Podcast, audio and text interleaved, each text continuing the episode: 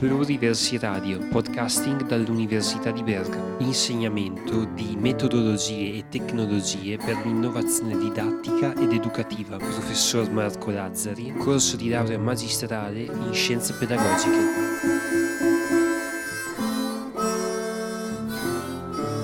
Per la serie delle presentazioni dei corsisti dell'anno accademico 2017-2018, Giorgio Gervasoni in questa registrazione ci indirizza verso il modello del Creative Commons per la tutela delle opere dell'ingegno. Buon ascolto!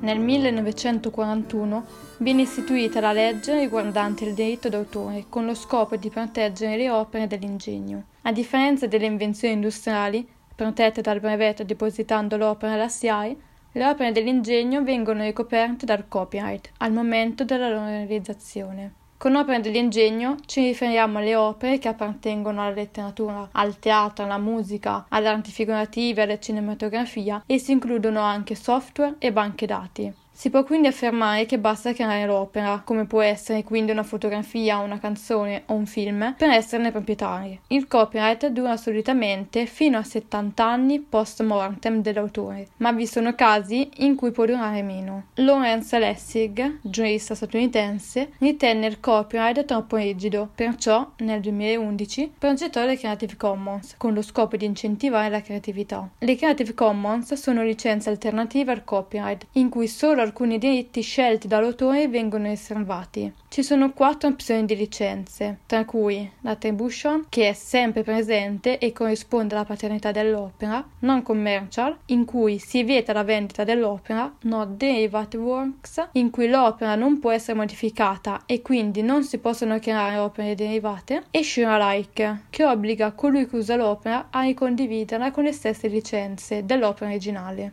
Ottenerne è semplice, basta collegarsi al sito e rispondere a qualche domanda. Una volta conclusa l'opzione, l'opera sarà coperta da licenze Creative Commons.